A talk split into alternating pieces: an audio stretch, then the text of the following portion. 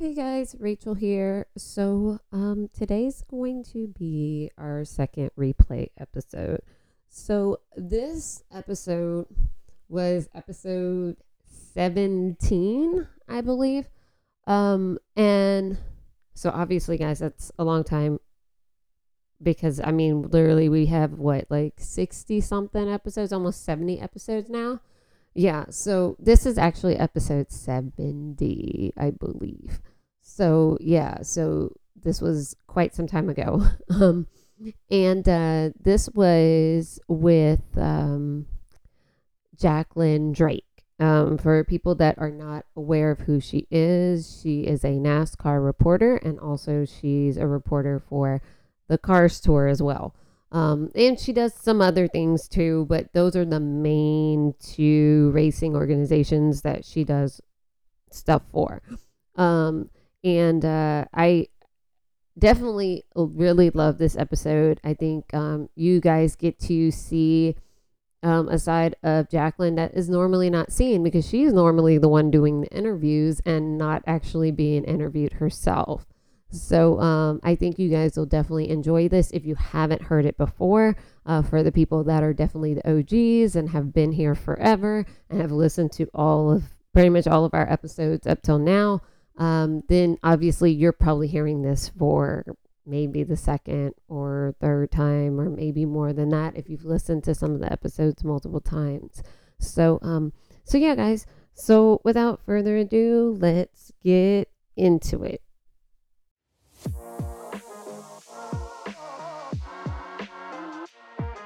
Welcome to Racewife Unfiltered, hosted by your favorite bougie racewife, Rachel Thornhill. Every week, she shares stories of her life as a racewife and other women in motorsports, giving them a platform so their voices can be heard.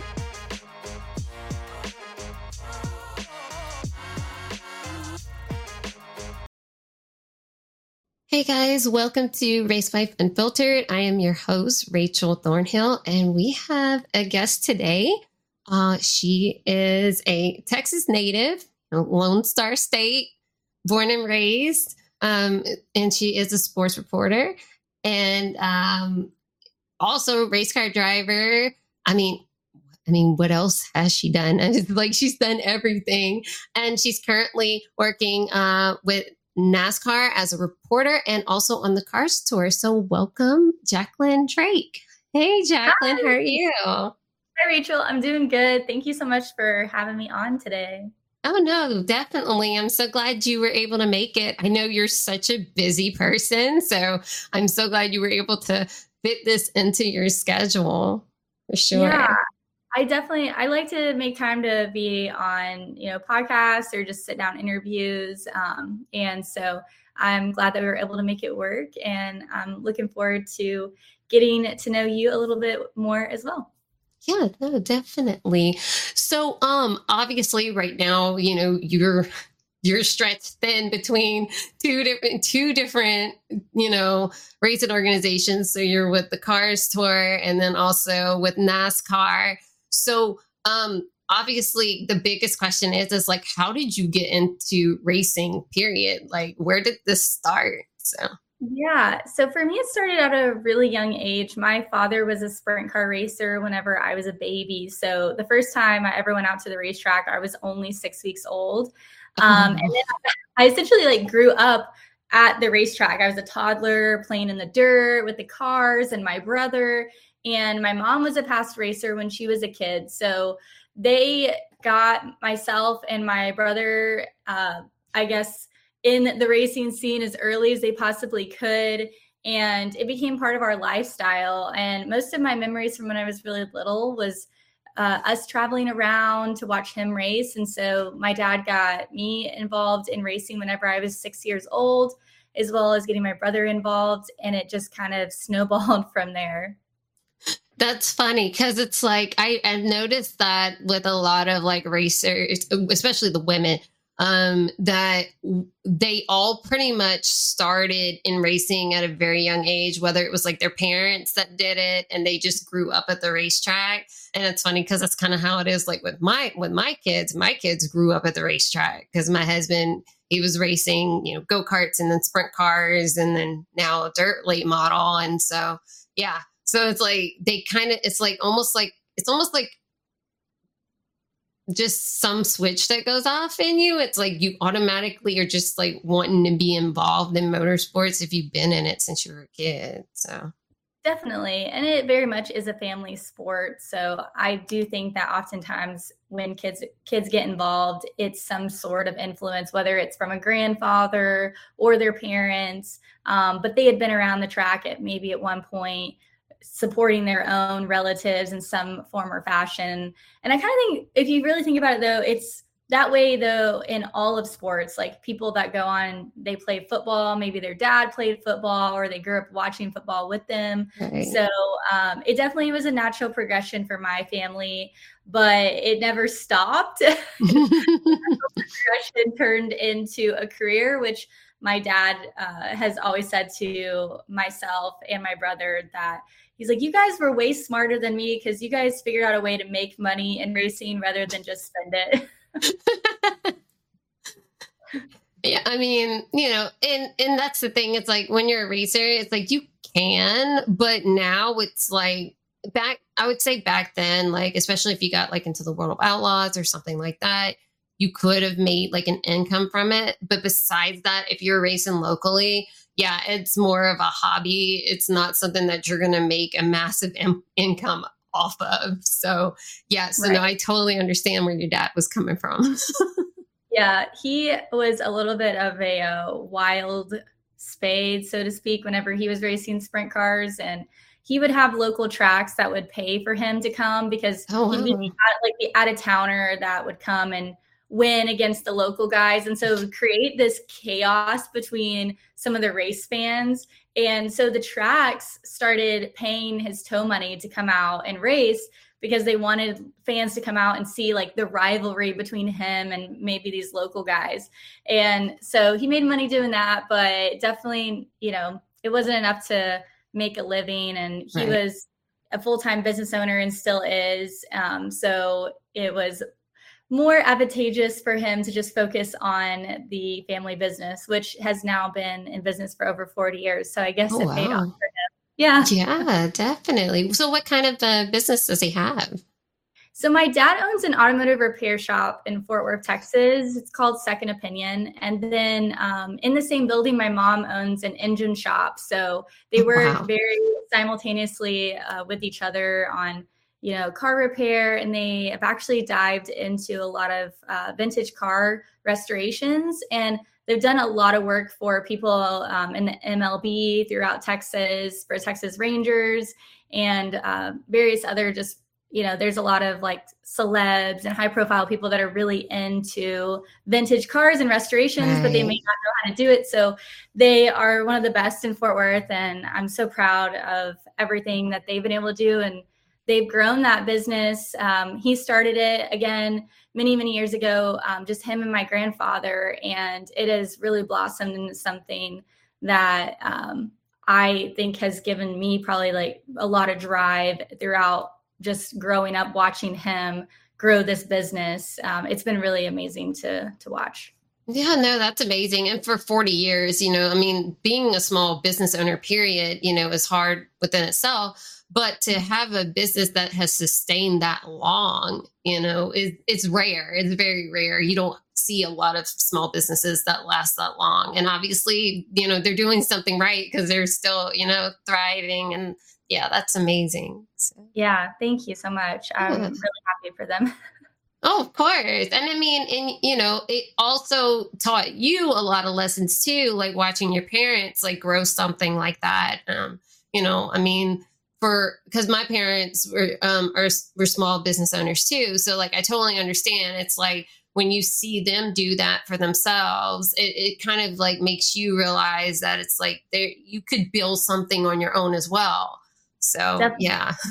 yeah my dad was very much um in my younger years he he would preach to me often of you can do whatever you set your mind to. As long as you set that goal in your mind you have a visual of what you want you can achieve it. Um, I'm still learning that as an adult, though. Mm-hmm. I I've realized that we like set our own limitations and don't even realize it.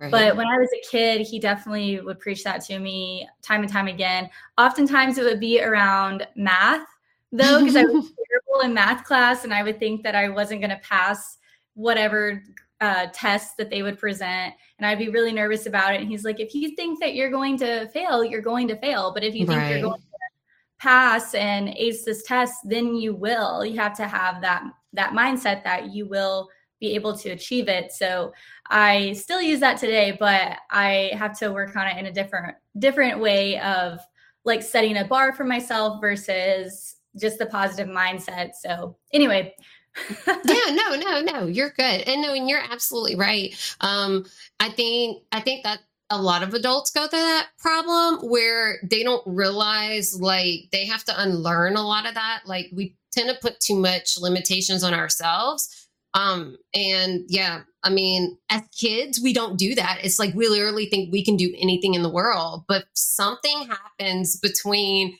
adolescence and adulthood that just changes that. And a lot of us tend to put so much, you know, pressure on ourselves and limit ourselves from being able to like really you know pursue our passions and our dreams. And trust me i had to learn unlearn a lot of that too. Like this podcast is literally what you know made me get over that fear of like talking and you know just sharing people's stories or sharing my own story. And so yeah i mean and it's like wow it took me this long. But you know it's like it's like do it now or you know we only have so much time on this earth. And it's like we you know we need to like not really hold ourselves back from what we truly want to do. And so no i totally understand yeah and for me like when i got started in working in sports i originally mm-hmm. got started doing marketing and um, which we can go back to that but yeah. i was doing the marketing piece and then i decided i wanted to do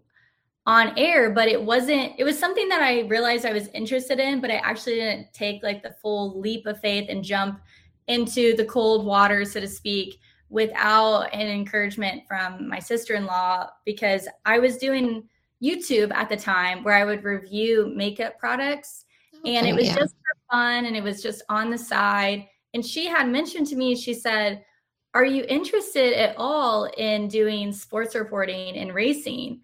And I was like, yeah, I mean, I don't know why I never thought about it other than when I reflect back, it was some type of limitation I was putting on my mind at the time of like, you have taken this direction. This is all that you can do and are willing to do.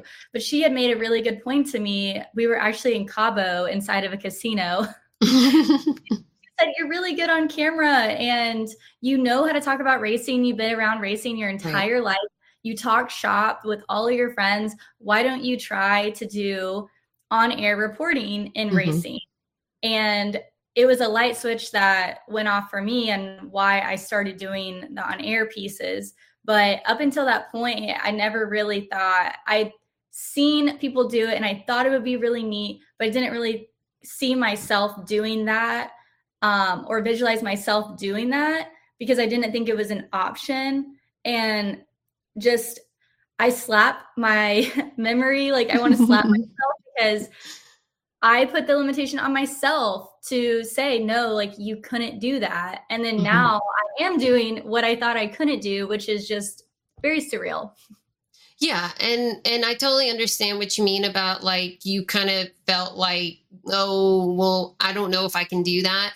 And see, I was I was kind of the same way, like because like the whole thing with you know with being a, like a sports reporter or whatever a lot of a lot of times they tell you oh you have to go to college and you have to major in sports casting in order to do that or you're not going to be able to do that at all mm-hmm. and so like i can kind of understand that because it's like that there's also that limitation that a lot of times they want you to have that degree to back it up or like you know but i feel like especially in your instance like you're one of those people that has proven that you don't have to have that college degree background to be able to do this, especially when you have the experience in the racing community. You've been around it, you know it. You actually probably know it better than most people that majored in sportscasting, especially if they were never around racing. So that's something that I I think about pretty often because I have a college degree, but it's in science. Mm-hmm. And uh, I have now been in two professions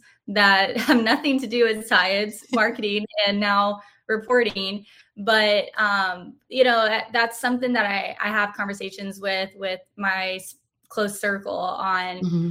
You know my goals and what I want to achieve, uh, and where I want to go with the on-air piece one for personal achievement of this is what I envision for myself. But the second part is that I don't have a journalism degree and I like being the underdog. Right. I like being the person that maybe they don't expect. And as a woman in racing, naturally people don't expect you to know XYZ about a race car or XYZ about the sport. So I'm already the underdog. It's already an uphill fight. Um, but then, of course, not having that degree. However, I have in my in recent years, I have you know got coaches and paid coaches and had them teach me what I need to know, and I'm constantly improving on my reporting skills. So I think it's important to still always be learning, and I'm continually learning every single race that I do. My stuff goes back to a coach. I get feedback. I'm really invested in that. But I think there is something to be said for just going after what you want despite maybe a degree that you have and putting in the work, which is essentially what it, it takes. It just takes a lot of work uh, to get to that point and then making the connections you need to make and seizing the opportunities. So, um, yeah, I think I have a little bit of a chip on my shoulder because I feel like I have something to prove but it's it's for multiple reasons. And i think that i represent a larger group of people both um you know through education and through women uh, in this field that i take very seriously. Yeah no um yeah definitely. Like you said yeah you would be considered an underdog. But honestly I think that's what is so great about your reporting is that you can tell that you know exactly what you're talking about. Like, you know, it's not, it doesn't seem, I don't know, I don't know, I don't know if I want to say fake, but you, but you get what I mean. Like, you can tell that it's not all scripted. Like you, you are improving some of it, and but it's because you actually have that experience and you know what you're talking about. And so I think that's why with you having that pre you know that previous racing background and growing up in it that's why you're able to more improv some of your reporting that others can't do. So. Yeah and i will say pit reporting is not scripted at all. So everything that happens on pit road what you you do as a stand up or if you're calling what they're doing to the car that's all one live and two not scripted because what happens live you can't script mm-hmm. um, there are things and stand-ups that i may do that i will practice at home before i go like i'll have a certain driver in it and maybe he's a points leader or like dale junior's coming and you really want to do a stand-up about xyz um, you know i'll have those in the back of my mind but the other piece to that is short track racing you have to do a lot of research that isn't readily available to you because these drivers may have limited experience or they may not have a marketing portfolio out there. They don't have a lot of information. So it takes a lot of digging and a lot of social work, socializing at the track to get to know the drivers um, that you don't see on the upper three of NASCAR. When you do the bigger races, you have statistic experts that are giving you stat sheets, and you have all of these people that are supporting you and in your ear and maybe directing you. But how I grew up in the sport in my early years, I did not have any of that. So I feel like it was it's good. It was harder and it's it is still harder to do the short track scene and move up through there. But I feel like I have been polished in maybe a circumstance that isn't ideal. So whenever I am put into a production and they got all their eggs in a basket everything clicks really easily and i've i've seen that as i've kind of moved up through different areas and i'm so thankful for the hard times or the harder mm-hmm. races because now i can be both because if i go to an event that's fully produced fully scripted and let's say I don't know, like the monitor goes out, so the script isn't on there. Well, I can now ad lib or I can vamp or speak on to whatever it is because I've been doing that through right. reporting all these years. Yeah, I mean, it kind of gives you like the best of both because it's like you, you know, if something happens, you are not freaking out. You know, okay, like I've had this happen before. I've got this, and like I think I think that's what makes it so much easier for you because some people that's not what they have they only have experience in either one or the other but with you being more seasoned and having experience in both yeah it makes it to where you can easily you know flip flop between between those situations without like completely losing your cool so yeah and I, I tell pretty much anyone that wants to get involved in sports reporting, going and doing something local and not just motorsports, but if you want to be soccer, going to right. your local soccer field and just doing those reps time and time again are really what's going to help you. And it's what helps me the most too. Getting as many reps as I possibly can in and critiquing myself as cringy as it is after, I will go back and I'll watch the tape. And I know, typically, I know as soon as I put the mic down, after I do a report, I'm like, that was good or that was bad. Or why did you say XYZ? And I'll go back the next day, I'll watch the replay and I'm like, yep, why did I do that? Or, yep, that was a strong one. So it, it's just, it's being your own worst enemy. But I am definitely a glorified perfectionist. So, you know, I, I try to look at it in a way of, okay, this I need to be better about. And then, of course, my coaches will say the same thing and i'm like i know i don't know why i did that so we'll all agree you know on something but um i i don't know where i was going with this other oh than, no no you're good honestly it, it, it's crazy but literally like my talk my next talking point with you was about a lot of this and you literally covered it on your own. Like honestly i could just let you run the whole interview now.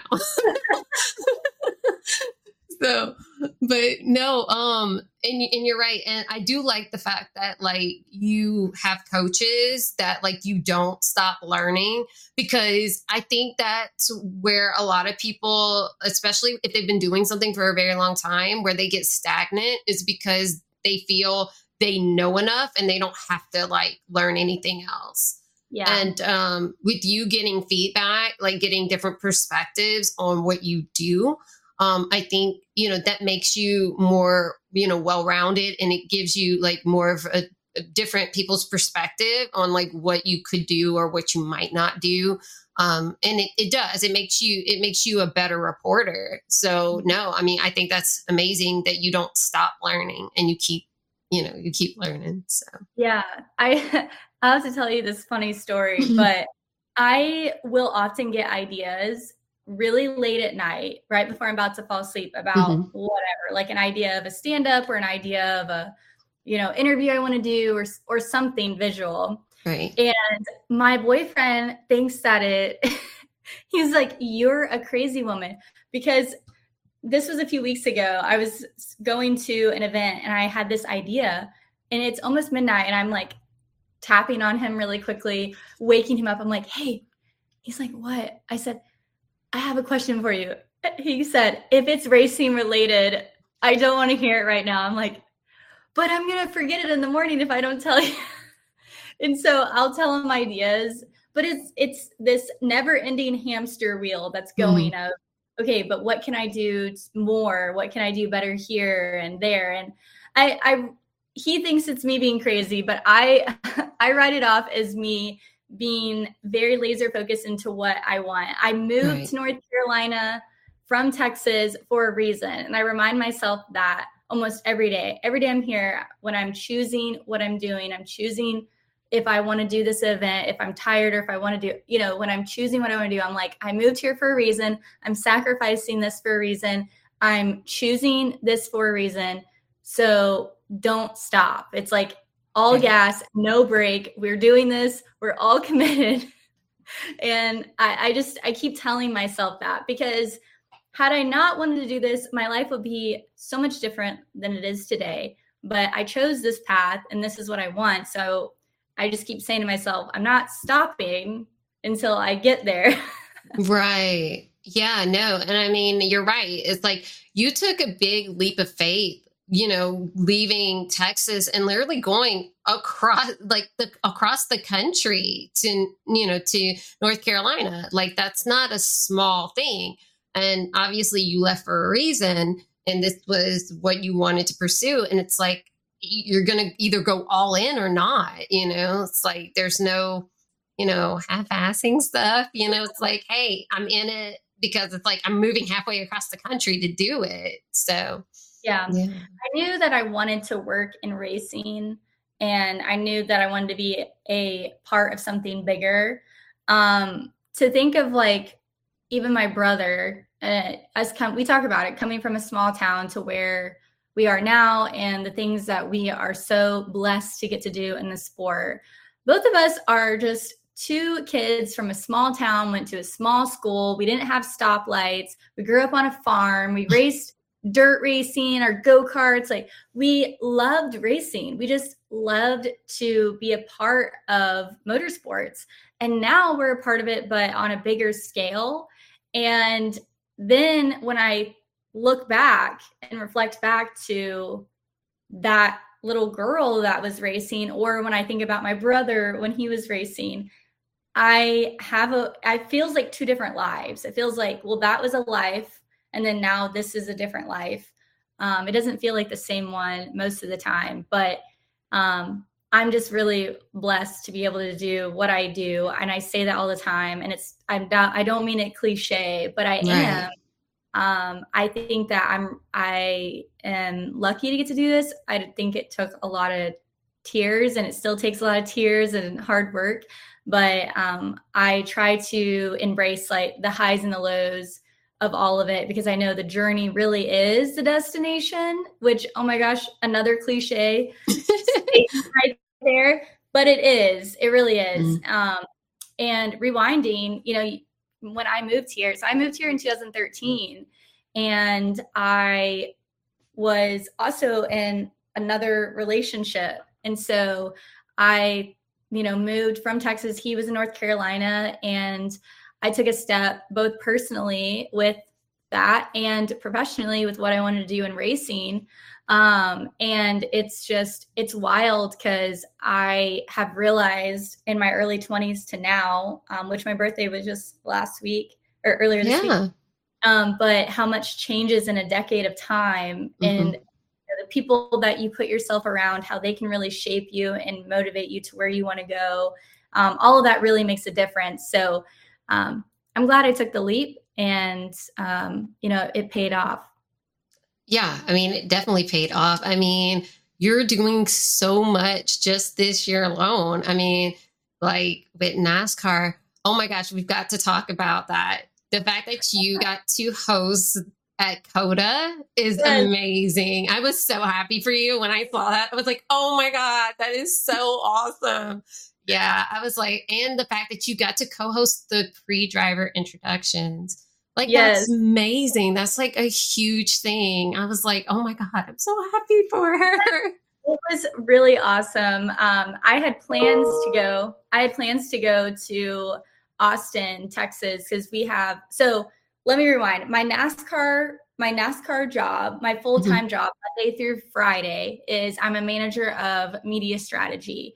So I work really close with our broadcast partners through digital marketing or at track activation and their contracts with broadcasting rights. So I'd already made plans to go to Austin because one of our partners, which FloRacing, they're right. headquartered in Austin, Texas. Oh, okay. so I was going there for COTA. They have a suite there. Um, and I just happened to send an email over to our um, at track activating manager for the cup, Xfinity, all of that. And I said, Hey, I'm going to be in town for this race. Let me know if there's anything I can do to help out. And I meant that as in, like, if you guys need help carrying equipment or I I figured at the at this point they probably already had talent figured out. Right. Just wanted to be a part of it, if, even if it was behind the scenes, to mm-hmm. just assist. Um, and then 24 hours later, they said, "Yeah, we need a event host, and these are all the the things that we need, and we'd love to have you. And I was like, okay, well, that's very exciting. um, I was also really excited because it happened in my home state. So uh, I went out and had to go buy some white cowgirl boots because I wanted to wear those on the stage. And um, I did a whole like fan zone Q and A for a couple hours, and then yeah. driver introductions, like you mentioned. But uh, hoping to do some more of that this year. It was a really cool experience. Um, actually, I had learned event hosting while I was at the Cars Tour for seven years. I had done that with them and with the fans in the stands and all of that. So um, it was great to do that on a bigger stage. Yeah, definitely. And yeah, and obviously being able to do that in your hometown, I'm sure that was that was, you know, a really big highlight because, you know, obviously that means your family could see you on that stage and yeah. Uh. Yeah, it was it was a really cool moment. Um and I I just tried to do those like pictures you do in your brain of all and tried to soak it up. But uh, again, just thankful to be able to do these opportunities. And um, I hope that people realize that they can do them too. Uh, it's just lining yourself up to be in that you know space of having the experience when the door opens do you have what they need with the experience and can you back up uh, your resume and um, so I I was I was all on board and I was very excited to be a part of that. Yeah, yeah, that's that's awesome. And then obviously, you know, you're doing stuff at NASCAR and you're also doing the cars tour as well. It's like, oh, like, do you even have time to like have time to yourself? Because it's like you're constantly going, you know? Yeah, this year is going to be pretty crazy. so you mentioned the Cars Tour stuff. I'm doing half of their schedule, mm-hmm. uh, plus all of uh, the NASCAR events that I'll be doing. I'm doing various tentpole events with that. I'm also going to be back at Bowman Gray doing booth announcing there this year at various weekends. Um, I just found out today I'm going to be doing some Whelen modified events. Oh, so nice. it is going to be a wild year, but uh, funny enough, I have had the last two weekends off because April is kind of this weird month where mm-hmm. things are getting, starting to get rolling. So I've already done several races, but I've had the last two weekends off. And I was telling my boyfriend last weekend that I had FOMO. He's he said, "Why?" I'm like, "I don't know, because I'm not at the racetrack this weekend." Right. And he's like, "You have no weekends off for like three months coming up." You should just enjoy this. I'm like, I know, but I felt so bad saying that. So, yeah. but I just, I, I like what I do and I like being busy. I've been on the go since I was a kid. So, yes, I have time to sleep to answer your question. but, um, sometimes it's on airplanes and not in my bed.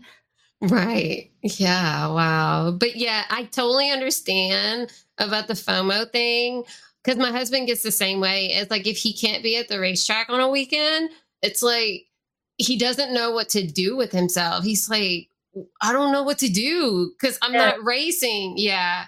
And so, like, I, being around him for so long, because I mean, we've been together for 18 years and it's like, and we've been doing racing for, you know, from the very beginning.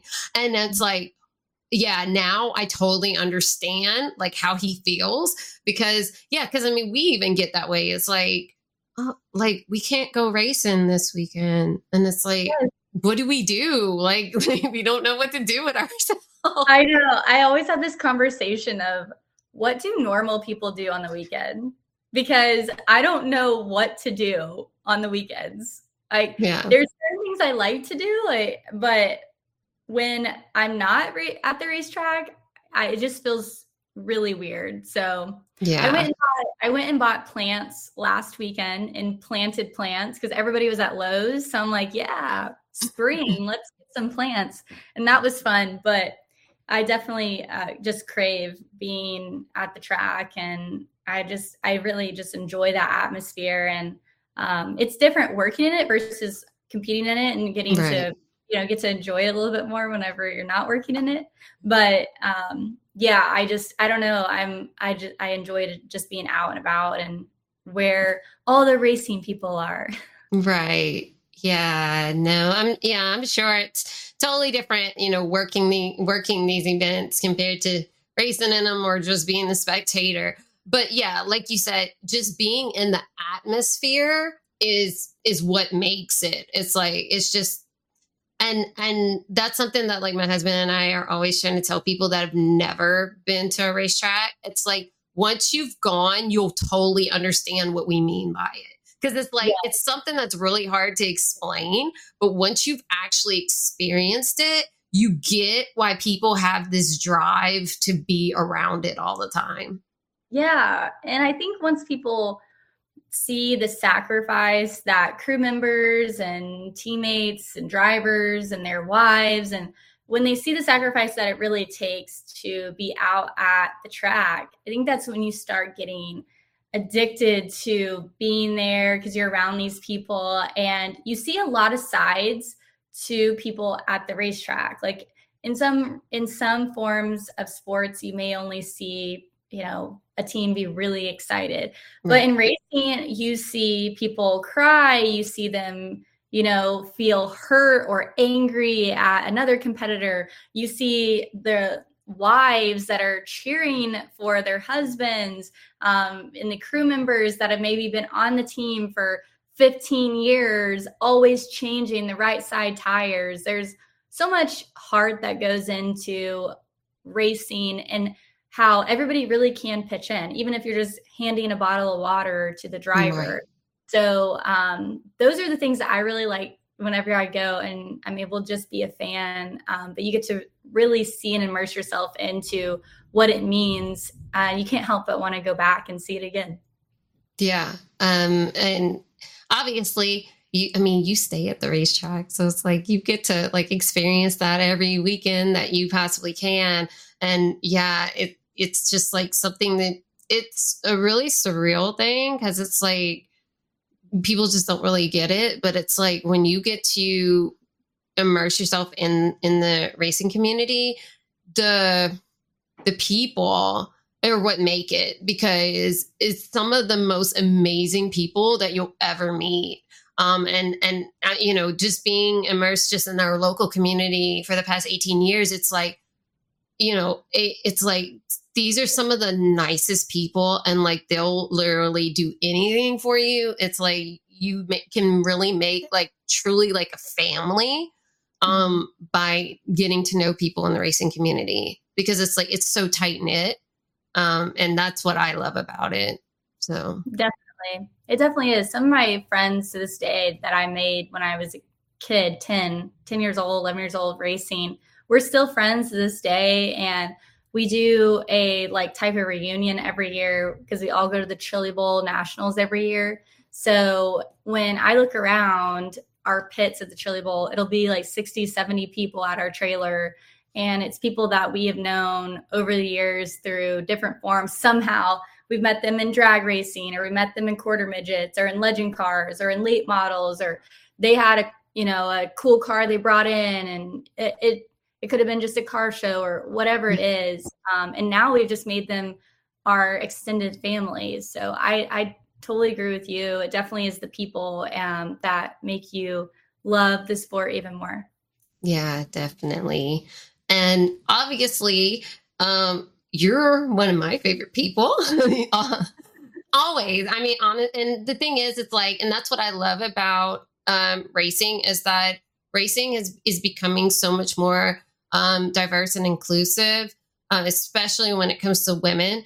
Um, and I'm so glad that NASCAR has really pushed that envelope, especially like not just with the racers themselves, but also, you know, behind the scenes too. Because especially like with you and Jamie Little and all the, you know, all the women, Alex Weaver. I mean, I can go on and on, you know, but that all of you have been able to really um, step out there into the spotlight and be able to do more um, for the sport. And it's not, you know, it's not just the men out there. Like you guys actually are able to have that platform too. Yeah, I am so happy to. I have a manager at NASCAR, Dan, who is one of the most supportive people I've had in my entire career um, of working and just in the workforce. And he really does advocate for me, um, believes in me. He knows that I'm doing my homework and he completely trusts me. So um, it's really nice to be able to have just someone that you know in NASCAR that's you know advocating for you. And there's several others that also do that. And it I know that there's always um, controversy with that. People will say, "Oh, they're just putting them there because they're a woman or they're just choosing them because they want a girl, you know, or they're pretty or something to that nature. I see it all the time. People write it. I I mean, social media, we all see it. Um, but it's not that. The people that are in the jobs, they're really passionate about what they're doing, and I promise that they're qualified for the position. Uh, and I'm not just I'm not speaking about myself. Many other women that are in the field um, they care about what they're doing and they're passionate about it. So um, I I always stand up for them and I say no if, if they got the role then they deserved it and they did the work and they they have the resume. So there's really nothing more to talk about. right. Yeah, no, definitely. I've seen some of those comments and it's like, oh my gosh, like the fact that you think it's 2023, like we should be way past that, where you think that people are just like women are just getting hired because they look pretty. like, yeah. no, we, you know, we bring things to the table. We have, you know, it's not, it's like we, we were qualified. That yeah. was the reason why, you know, we got whatever it was. And it's like, yeah, that should never be a question. Um, yeah. but you know, it is what it is. But and that and that's one reason why it's like I feel that women in motorsports period need a bigger platform is because they're so underrepresented and they don't get uh you know they don't get the tv time they don't get they don't you know they just don't get the opportunities that they should. And so, yeah, that's why I'm such an advocate for all the women in motorsports is like, because I've been around it long enough and I've seen it. And it's like, yeah, like they, they definitely, you know, need to be heard. Their voices need to be heard. And, you, you know, you and Jamie and Alex, you guys are definitely doing it on such a larger scale. And I love that because it's like that's something that, you know, needs to be seen. Um, you know, because I mean, it shows that, hey, like we can do it too. Yeah. Oh, yeah. My favorite thing too is um, obviously being a past racer, which I did that for 13 years, and I'll still on occasion jump in a race car. Uh, that's probably my favorite thing to do because it's just showing that, hey, I'm not just speaking on the sport. I can actually go and I can compete. And I did compete, and I have this racing resume that's behind me of proving that I know what I'm talking about. Right. I, and I think that debunks a lot of just maybe the, the negative people that are out there. Um, I had someone recently when they announced that I was going to be one of the Cars Tour pit reporters. Someone recently was on Twitter speaking about how how could they pick her? She doesn't know anything about racing, and just they were going off. This man was going off about how I was not qualified, mm-hmm. and um, one of the one of the uh, main points as he made was that he said um, that I had never been in a race car and that I'd never even heard of the Cars Tour. And then, of course, like other people were were chiming back at him saying she worked for the Cars Tour for seven years and she raced two years ago. So I don't know what you're talking about. Right. Um, but yeah, I mean, you're going to have that people that are going to bring you down, but it's just important to stay focused and, you know, on what you want and um you know if there's negative people it, it doesn't really it doesn't really matter they are just trying to bring you down so mm-hmm. don't allow them to do so yeah i well, one thing that i that like i heard that's quote one time and it made and it made me like really think about it it's like whether they love you or hate you they're still giving you attention yeah and it's true i mean if you think about it it's like yeah, yeah. If, even if they act like they hate you i mean they're still making your name known so really it's like they're they they're technically helping you and not hurting you. So right. it's like if you don't have any haters, then you know, then it, it's no big deal. It's like you're going to eventually, like you're going to always have somebody that doesn't like what you're doing.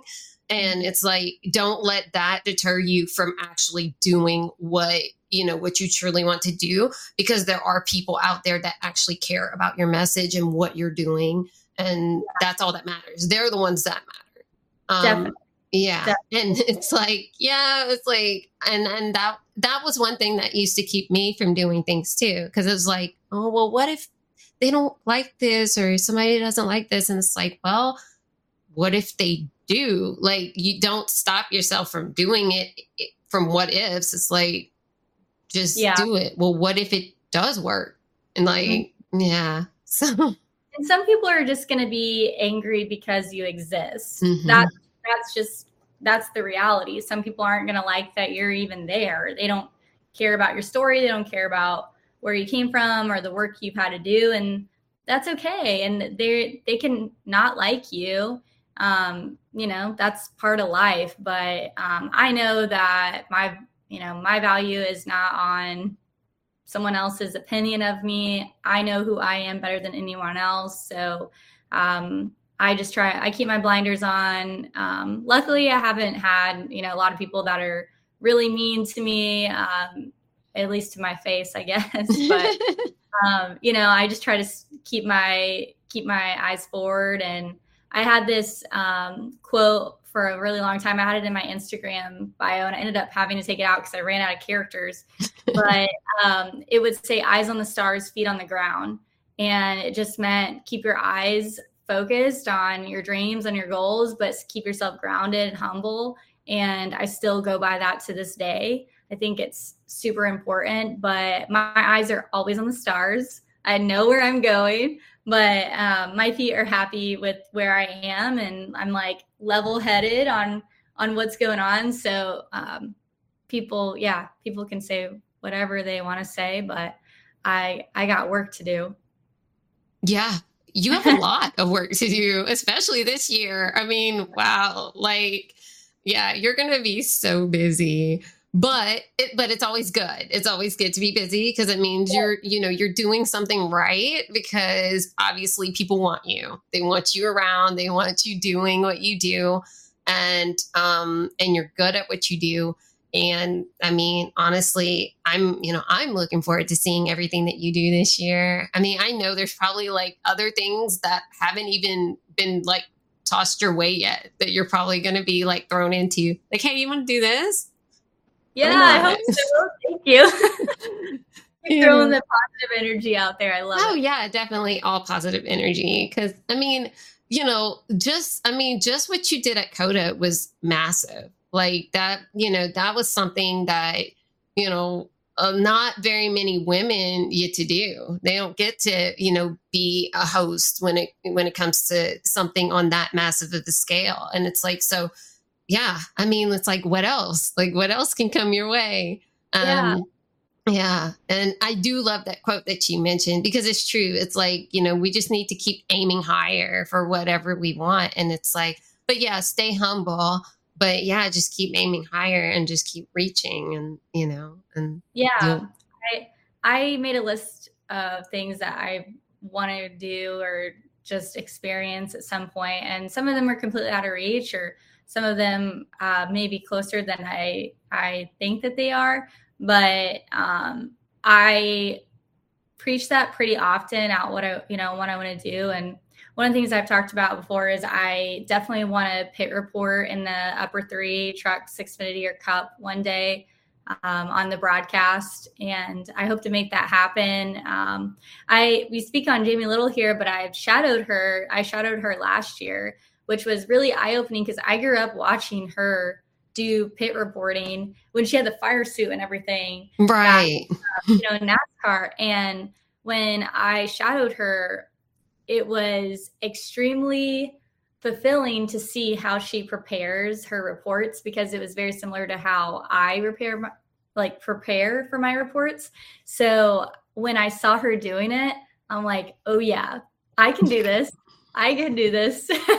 right? It's like, "Oh, she does that? Oh my gosh." And I, you know, like then obviously I've got this. I've got yeah. this. Yeah. Yeah.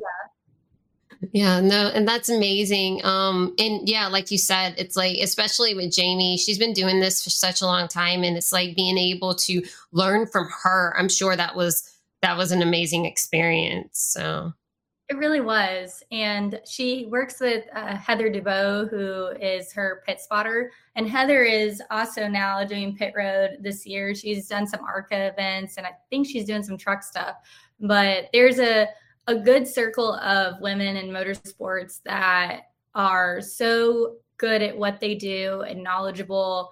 Um, and so just being able to be around them and, you know, learn off of each other and support one another, it's been really nice. And then, um, of course, my sister in law, Kaitlyn Vincie, she's great at what she does and everything. So we have conversations almost every other day, just supporting one another and being there, um, which is it's really nice to have that um, just close knit with different people in the industry. Yeah, and then obviously having your sister in law be like like I'm sure you guys have so many stories that you can just like share with each other and then kind of like you know um, get feedback off of each other. I'm sure that that helps because you know that's somebody that you're really close to. So yeah, it's really nice. I like to be able to do that and also two things that we may struggle with as just being women and racing my brother doesn't um, always understand that um, and so it's nice to have uh, what i like to call my sister but sister-in-law there to help. Yeah but i mean once you've gotten so close she's practically your sister anyway. It's like you know like you can even just just be like i'm dropping the in-law part like you know? Yeah. Most of the time, whenever we buy each other cards, it doesn't have like the sister in law. Just may be sister. right. Yeah. Yeah. No. I mean, because she, I mean, she's family. So it's like, yeah. you don't even have to really think of her as like, oh, that's my sister in law. No, like we're sisters. Like, I mean, you know, we, we love each other, like to the point where it, it doesn't make a difference. Like the label doesn't matter. Exactly. Yeah. Oh, but man, like I am so excited to see everything that you do this year because, like, just talking about everything that you have experienced and then coming, like, you know, it all coming full circle is like, man, like, what else can you do? Like, you know, it's like, it just seems like no matter what, you're going to keep like growing. Like, it's going to, like, everything that you're going to be doing is just going to get bigger and bigger. And like, I, I love to see that. And yeah, no, definitely. I mean, because it's like when just seeing like you and on TV and stuff, it's like you're inspiring so many women and young girls, you know, that want to do this type of stuff and they see that and it's like oh well she's doing it so i can do it too and it's like that you know that's something that um i think a lot a lot of us even went through. It's like, you know, we like you watched Jamie Little do it, you know, when you were younger, and it's like, oh, like I love this, like I want to do this too. And it's like now, like it's come full circle, and you were even like learning from her. And so it's like, yeah, I think that that's something that's so important is that when we have that representation on screen, no matter where it is or just out in the open, it's like it gives girls this you know feeling that's like you know i can shoot for this dream too. And yeah. yeah. definitely. I have people that reach out to me pretty often that may be graduating from high school or they're just now starting in college on just advice on kind of what they need to do. Um, and i always just you know tell them i'm like one if you want to do something don't take no for an answer. Just keep going. Like you know set your set your goal point your arrow and then two work hard um, there's ways that you can get experience like we talked about the local tracks right. like that but there's just ways that you can volunteer you can get advice you can uh, get in the mix of where you want to be in sports or you know at racing different levels and things like that um, and i just try to say i'm like you can do it. It's totally mm-hmm. possible. You gotta you gotta put in the work. And i think that's one thing this is my 11th year working in motorsports so i think some people maybe say oh everything has happened so quickly for you in the last year. Well yeah i've been at nascar for a year and a half almost two years at this point um, but it didn't happen for me in two years. Right. it has been happening for me for the last 11 years. So it definitely takes time and dedication. But I agree with you. Um, you know, it's all about us seeing other people doing it and then taking that initiative to recognize, like, oh, we, that's something that we can do as women and we can move forward in. So um, I try to take that seriously and help as many people as I can that also want to break into the industry. Yeah, no, I agree. Um, it's it's like that's what I love about the motorsport community is like it's you know it's like you you know if you truly didn't want to help people like you you know you could but it's like you know you're wanting to inspire people and be like hey no look you can do it too yeah you're gonna have to work like really hard to do it but you can do it like there's plenty of room for all of us and I think that's what makes a difference is that it's like you're not looking at them as like, oh my gosh, they're going to be my next competition. No, it's like, you know, we there's room for all of us here, like in mm-hmm. some way. Um, and and that's like that's what I'm all about too. It's like I would rather collab than compete. Like there's really no need for all of the competition and like you know because you know there's enough room for all of us here. You know. Yeah. I always say to like we there's enough room for all of us to win. We can all win. There's plenty of different opportunities out there in all areas. Um, and sometimes you may not be the right fit for a certain job, not because of you, but just they're looking for something else. Right. So I think, you know, we can all win. And I think the more women that are involved in motorsports, the better. It's it's a great feeling to be able to go to the track and see more women there and more people that are involved in it. And um, again, having like a good support system around you is really important. Yeah, no, I definitely agree. Um, that that's like the most important thing. And I am so thankful that you were uh, that you came on the podcast today. Um, you know, and we're able to share everything, your entire story, and then obviously you know, just the things that you mentioned that were really inspirational. Um, and, you know, I know that that would, that a lot of the listeners would love to hear because obviously, you know, that shows that, you know, all of us can be a part of the motorsports community in some way, whether that means, you know, you're a spectator or if you want to get into like reporting like you are, um, you know, there's room there's room for all of us to do something in the community to help bring it, you know, like to make it bigger than what it is. And honestly, just for it to be around for generations to come, because that's really what this is all about. Like that's how the motorsports community has been sustained is because of mul- you know multiple generations being involved in it. And mm-hmm. you, I mean, you've seen that firsthand. I mean, you were born like you know pretty much you know, I mean, you went to your first racetrack, you know, when you were, you know, you were an infant. So it's like, you know what that's like, and your family grew up racing. And so, of course, you, yeah, I mean, you, and then you raced on your own, and then you moved up into reporting. But, you know, that, like you said, you you'll you'll jump back in a race car real quick and it wasn't and it wouldn't make a difference and i think that's why like i think the whole multi generational thing is what's going to keep the motorsports community around. Is that people tend to not get out of it. It's like once they've been in it and they're born in it, they tend to stay in it. And so, yeah, yeah I think that's what makes it so unique. And um, and obviously, you're a major asset to the motorsports community. Um, and you're doing great things. And yeah, I can't wait to see more of what you do.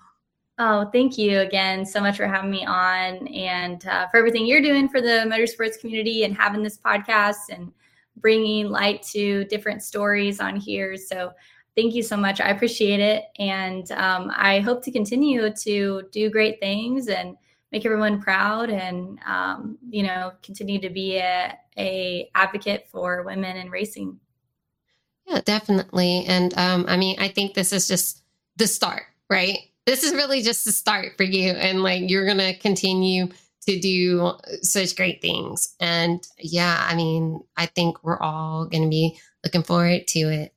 So Awesome. Thank you. I will keep my fingers crossed on all right. that, but it should be a good year. I'm looking forward to it. Yeah. No, definitely. It'll it'll definitely be a great year. Okay, guys, I hope you enjoyed um, hearing that episode with Jacklyn. Um, I know I loved doing that um, that episode with her. It was so much fun. Um, I will have her uh, social media linked all in um, the show notes. So you guys can definitely check her out and follow her journey. Um, she's always doing so many different things um, in the realm of racing, um, whether it's the Cars tour. Sometimes she's also doing um, things with uh, the Whelen series, pretty much NASCAR Roots, and then and then also you know right just uh, regular NASCAR as well. So um, definitely check her out on um, her social media links below. Um, besides that, I do want to uh, take a moment and um, talk to you guys about a um, a raffle that is going on.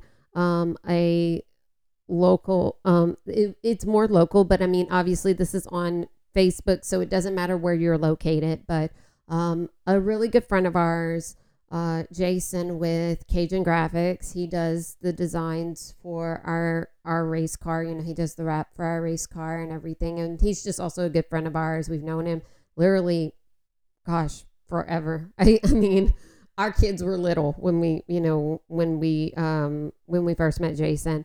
Um, him as him and his wife are um wanting to have more children and unfortunately you know they're going to have no choice but to go through um, fertility treatments and obviously for anybody out there that knows anything about you know um, fertility treatments they're extremely expensive um, and you know not very many families can afford to do that um, and so they are doing a raffle on facebook um, that is going to go towards um, the treatments. So I'm going to link um, that in the show notes as well. If you feel called to, please, you know, you know, purchase a spot um, because you know obviously they need all the help that they can get. Um, also, I will be sharing it on all of my social media platforms. So, um, so if you know, so you guys can definitely um, look for it there as well. But um, but definitely, you know, check that out and make sure that you guys, um, you know, help out this cause um, as much as possible. Um, you know, and give you know a, a family a chance to have you know children that you know unfortunately it's been hard for them to do um, naturally. So um, and also I'm even though this is not fully related, but I'm also going to link um, in the resources section below, like it'll be in there as well. I'm going to link um, Samantha Busch's nonprofit. It's called Bundle Bundle Bundle of Joy, um, and that her nonprofit does the same thing. She uh, raises money uh, for families that are not able to uh, that are that are needing these fertility tra- treatments and are not actually able to afford them. So um, obviously, she only caters to specific areas um, in the U.S. So if you are within, um, I believe it's just North Carolina and South Carolina for right now. Um, but that doesn't mean that they won't grow. It's just as of right now, those are the two main uh, states that they cater to. Um, I'm going to link that in the resource section as well. Um, so if you are someone that's in one of those two states that might need that type of help, you can apply um, to you know to receive one of those uh, pretty much like a scholarship type thing. Um, so so yeah, guys, um, definitely make sure that you check that out and um, and so that's it for me, guys. Until next week, um, I hope you guys have a a happy new year. I mean, because literally it'll be New Year's Day um, when the next episode comes out. Um, it'll, well, that night. And then um, for the people that are on the VIP section newsletter, you will get to listen to it on New Year's Day. Um, and then everybody else will get to listen to it on Tuesday. Uh, so, yeah, so that's it, guys. I hope you go out there um, manifest your best lives and look forward to 2024. I will see you guys on January 1st of 2024. Take care.